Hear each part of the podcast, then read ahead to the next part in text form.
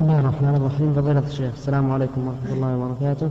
جماعة كانوا خارجين إلى مدائن صالح للاتعاظ والاعتبار وقد جمعوا صلاتي الظهر والعصر جمع تأخير وصلوهما قصرا في مدائن صالح.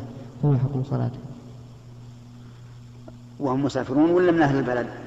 لا خارجين بعيد عن أهل نعم.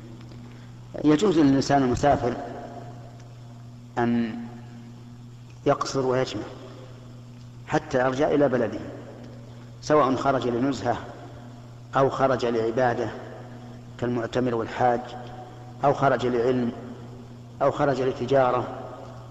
المهم ما دام مسافرا فقد قال الله عز وجل وإذا ضربتم في الأرض فليس عليكم جناح أن تقصروا من الصلاة ولم يخص الله ضربا دون ضرب بل أطلق عما.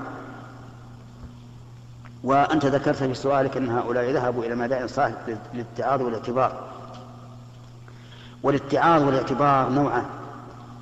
اتعاظ واعتبار بما كان لهؤلاء القوم من القوة والقدرة حيث ينحتون من الجبال بيوتا. فهذا لا يجوز لأن هذا يؤدي إلى تعظيمهم و ويقص القلب.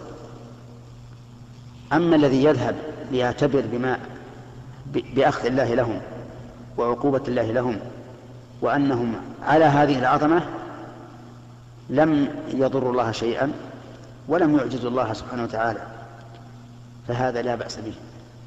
ومع ذلك فإني أخبرك وأخبر من يستمع أن النبي صلى الله عليه وسلم قال لا تدخلوا على هؤلاء المعذبين إلا أن تكونوا باكين أن يصيبكم مثل ما أصابه مثل ما أصابه فمن ذهب ودخل وهو يبكي خوفا من الله عز وجل فليفعل وإلا فلا يدخل يبتعد.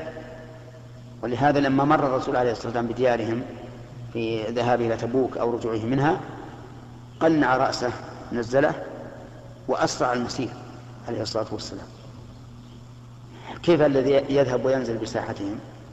حتى ولو كان للاعتبار الديني لا نشير عليه بذلك. إذا إذا كان يعتبر اعتبارا دينيا فليقرأ القرآن. القرآن إيمان المؤمن بما فيه أكبر من إيمانه بما يشاهده.